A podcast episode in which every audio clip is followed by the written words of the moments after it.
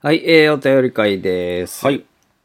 まずは、コンポタ飲みたいさんからいただきました。はい。はじめまして、いつも楽しく拝見拝聴させてもらっております。コンポタ飲みたいと申します。うん。私は今33の群馬県北部出身で、当時中3になると各中学から2、3名代表で交換留学生として、夏休みの間こちらからハワイのオアフ島に、冬休みの間ハワイから群馬に来るというホームステイがありました。うん。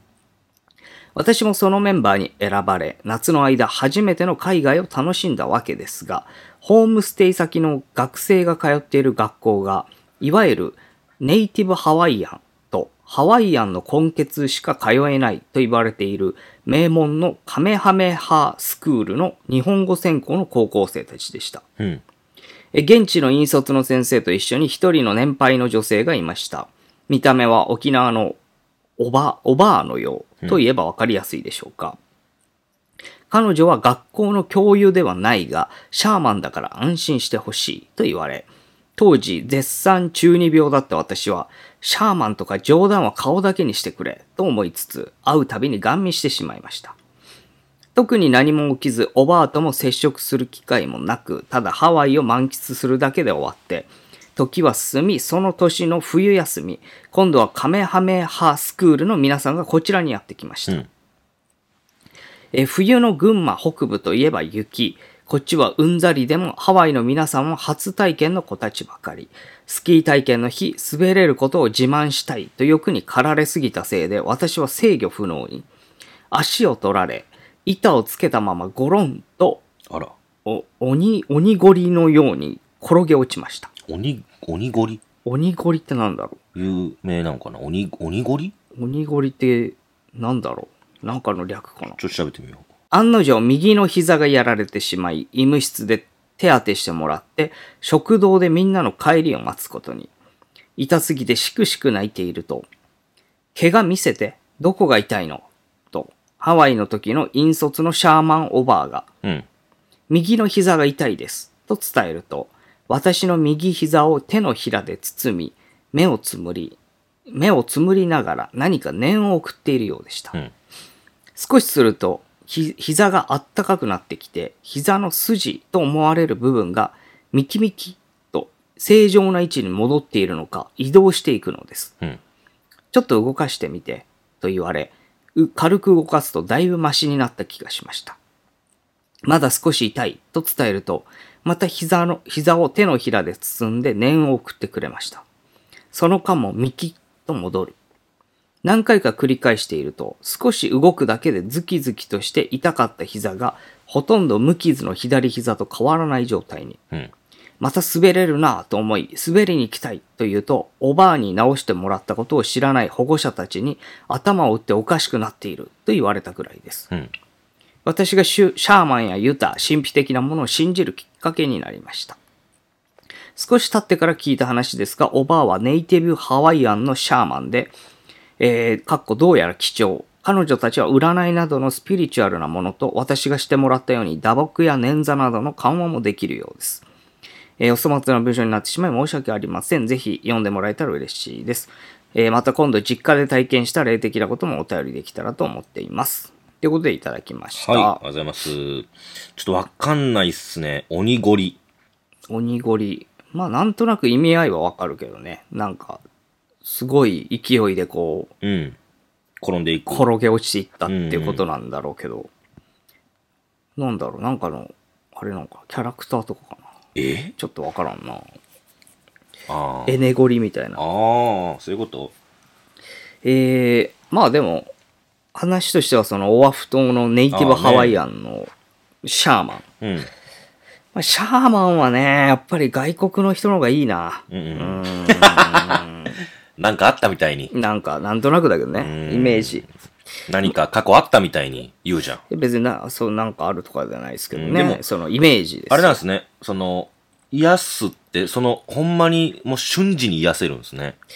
そうだね。まなあ、んか手のひらで、うん。ちょっとこう当てて、なんか念を唱えるみたいな。なんかやったら、それで治るから、うんね、ね自己治癒の力が強くなるとかじゃなくて、みるみる治っていくとかじゃなくて、瞬時に治るって、ね。まあ何回か繰り返してるけどね。ただ、うんこの膝の筋がミキミキ移動しているのがわかるっていうのうはんうんちょっと、怖いよねやばいっすね、これ。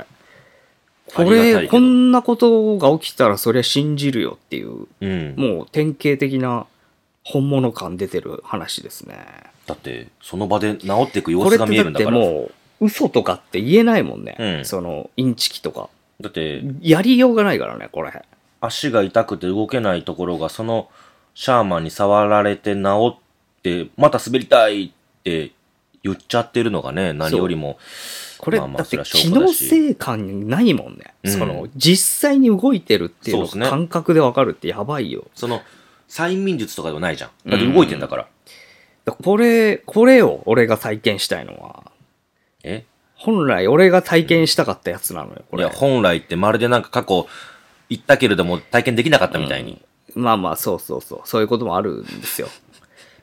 あ、そう。金かかってるし、こっちは。ちょっと待ってよ、そんなの。昔行ったところで、なんか、わけわからない首飾り渡されて、これに、霊能力込めておきますねって言われて、お金取られたみたいに言うじゃん。うん。まあまあ、取られたし、首もかぶれるし。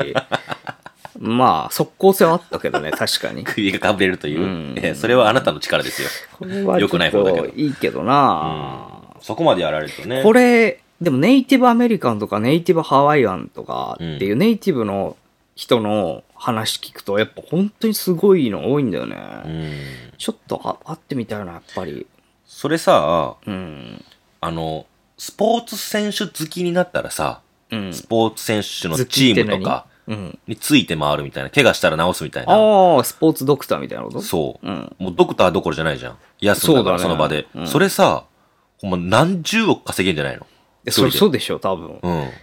稼ごうと思ってたら多分こあダのメなんだ人たちっていくらでも稼げるよね。あ、うん、そう、そうね。多分。うん。いや、うん。えらいことになると思うよ。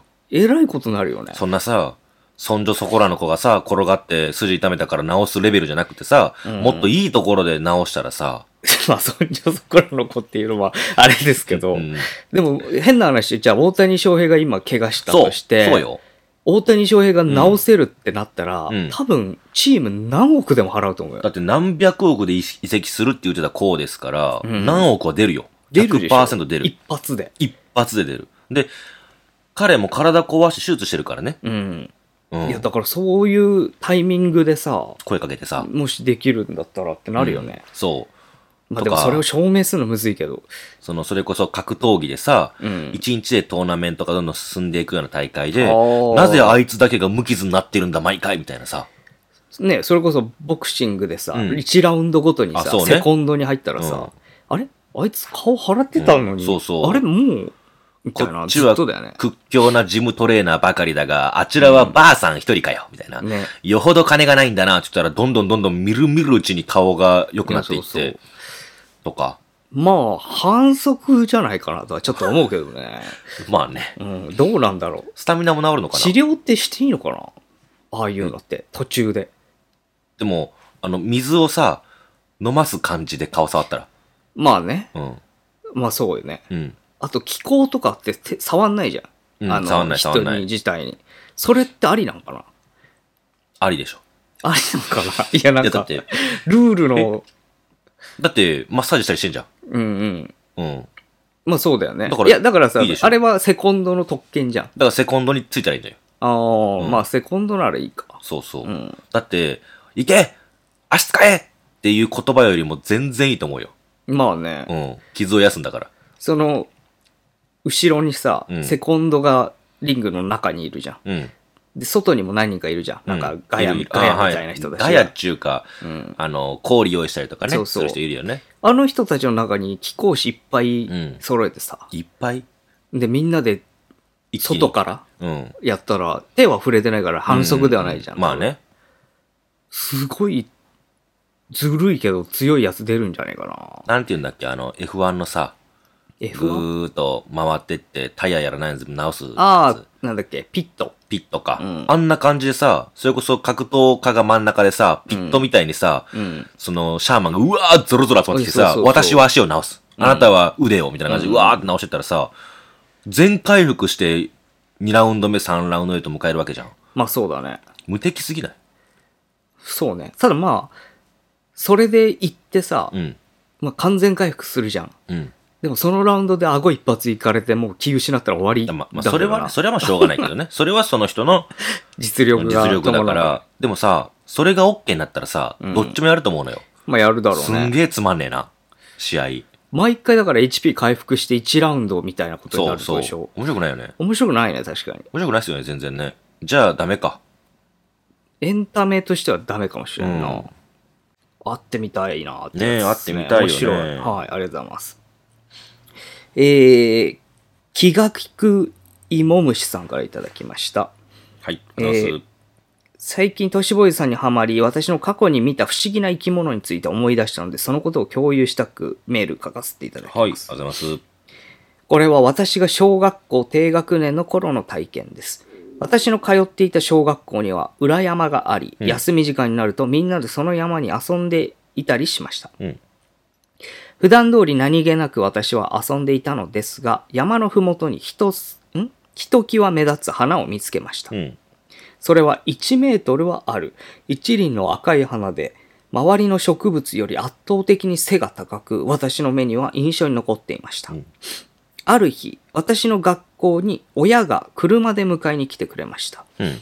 ついでに友達も乗せ車が発進した時です私がふと振り返って裏山のその花を見てみるとうん。なんだか不思議な生き物が花の前に浮いていましたうん。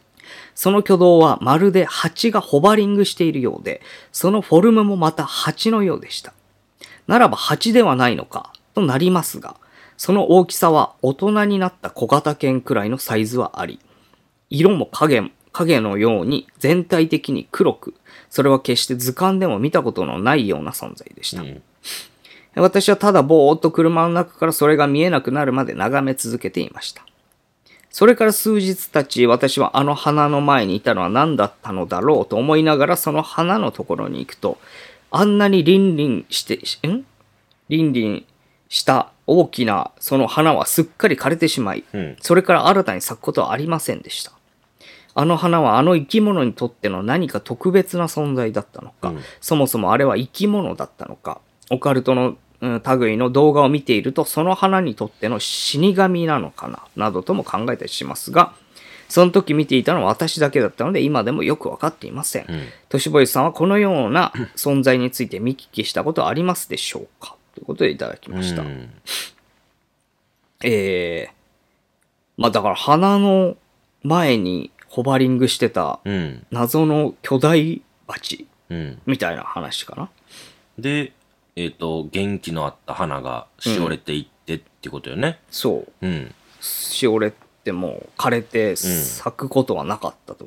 よくさ、全部いったんかな。あいつが通った後は、みたいな話あるじゃん。うんそのなんだっけ。な草も生えねえみたいなやつ。うんみたいなやつ。うんそれえ、っていうか、それっていうか、そいつは何なのっていう感じだよね。その、その、蜂もど蜂のか形をしたうん巨大、こ小型犬でしょかなり大きいよ。蜂って最大でもどれくらいなんだろうえ、なオオスズメめっちゃバチでじゃかないいのやついるよなでもいるいるいるいる。ど、どんぐらいめっっちゅちうゃかわでかかんいっないつっけてども拳以下だよ ね以下。そ小型犬なんてそんな、いたら、いたら、えでも虫 でホ怖すバぎリるンでしょグするもので小型犬クラスのでかいやつってなんいかやいるいや、いないよ。虫じゃなくてもいないか虫じゃ、いや、だから、コウモリとかでかいのはあそうあかー、コウモリはね、でも、ホバリングできるのいやあんまできるイメージないねですよね。とまあでも飛べるからで飛きべるるのわかないやいや、つえー、これいわゆるユーマ的な感じなのかな小型犬ぐらいごついコウモリだとしても怖いけどね。空飛ぶそして花に興味あるってのはやっぱ虫だよな、うん。でも、カラスぐらいですからね。まあ、時期的そうにねカラスぐらいかから枯れたのかもしんないけれども、でもそんな一気にね。うんまあでもこれはちょっと気になるけどねうん。どんなやつなんだろうっていう見たらでも怖いな妖怪とか近ではづけないな絶対いるけどね。何がその、そのそいつが吸い取るやつ通ったら、そう、あの、要は、えーお野菜とか、うん、あとお米とか、うん、そういったものが全部腐っていくみたいなね。うん、うん。うん、そういうのはいますけどね。なるほうん。だからそれだったのかど。なって思まっちゃう。あ、中澤さんならなんか知ってるかもな。ああー、ユーマうん。うん。まあ、ちょっと、思い当たるのないな。子犬ぐらいごついやつでホバリングしてて、うん。花の命を買っていくっていう。うん。花吸うって、やっぱ虫しかいねえもんな、多分。いるか。うん。コウモリ鳥とかもいる。るかう。ん。じゃあ、鳥かもな。うん。なんかしらの。まあね。カラス近いかもね。真っ黒だし。ああ、カラス確かにね。うん。あんま密吸うイメージないけうど。ん、全然ないね、確かにね。はい。まあちょっとわかんないっすねう。んでも面白い。ありがとうございます。はい、ありがとうございます。えー、これもちょっと変な話だな。はい。て、鉄山。鉄山。はい鉄山でいいかな。はい。えーいつも楽しく拝聴しておりますと、えー自分が見始めたのは登録者5万人の頃でしたが、都市ボーイズチャンネルも今や、えー登録者26万人、かこれ結構前だな、26万人を超え人気がどんどん高まっていて、なんとなく嬉しいような寂しいような複雑な気持ちで見はてい、ありがおりとうごます。ざいます。そんな都市ボーイズの皆様にどうかお力をお貸しいただけないかとメールいたしました。私は1年くらい前からある階段を探しています。うろ覚えで申し訳ないのですが、確か男性の階段師のお話でした。うん。駅のホームで電車を待っていたところ、見知らぬ男性が話しかけてきて、あれ見えますかとニヤニヤしながら、ホームのある場所を指さすと、そこには幽霊がいるというものだったのですが、うん。最終的に話しかけてきた男性が叫びながら逃げ出すというオチだった気がしまうす。ん。都市ボーイズの皆様、こんな会談は聞いた覚えはないでしょうか、ずっと探しているのですが、誰が話していたか全然思い出せないのです。見知らぬ自分に力を貸せというのも本当にぶしつけなこととは存じておりますが、うん日中ずっともやもやして最近ではなんとなく覚えている情景が山夢にも出てくる始末、うんどうしてこんなにこの階段に執着するのか自分でもよくわかりません。うんもしかしたら階段に取り憑かれているのかもしれません。この階段が何か判明してもう一度聞くことができたなら、このモヤモヤから解放される気がするのです。えー今後とも活躍をお祈りしておりまはい、ありす。がとうございます。階段に取り憑かれた男という感じなんですうけれども、ん。ある特定の階段ですね。うん。まあ、え駅のホームで電車を待っていたところ、見知らぬ男性が話しかけてきて、あれ見えますかって言って指さすと幽霊がいる。で、最終的に話しかけた男性が叫びながら逃げ出すオチ。島田さん、周平さん。うん。で、似たようなんあるけどね。うーでもん。それ女性だったような気すんだよな。それ韓国のやつじゃなくてえ、何それ舞台が韓国の話。。あ、そうそうなんか、そんなんあったようう。な飛気びするわ。降りるみたいな。うん。あるよね。ちょっと違うんだよな。でもそうだね。ちょっと違うな。うん。なんか、あれにも似てんのかなってちょっと思ったけどな。何あの、漫画。んなんだっけ付き添いだっけああ、はいはいはいはい。あれもなんか駅のホームでの舞台のなんかあったよな、確か。うんこんな感じじゃなかったかな、でも。うーん。こういうのってさ、うん。あの、えっとね、俺確か大阪だったと思うんだけど、うん。階段マニアの人がいいんだよ。うん。で、その人って、マジでほほとんどの階段知ってんじゃねえかってぐらい、なやついないっしょ。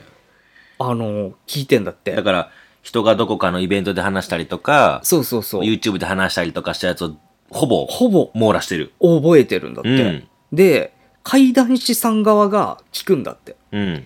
あの、この話ってどっかの誰かやってましたかみたいな。うん。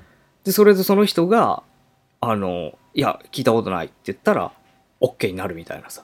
要はチェッェチェックするのにその人使われてるみたいな感じの話らしいんだけど、すごいらしいよ。てかもう、ほぼイベントも行ってるみたいな感じで、誰だかわかんないですもんね。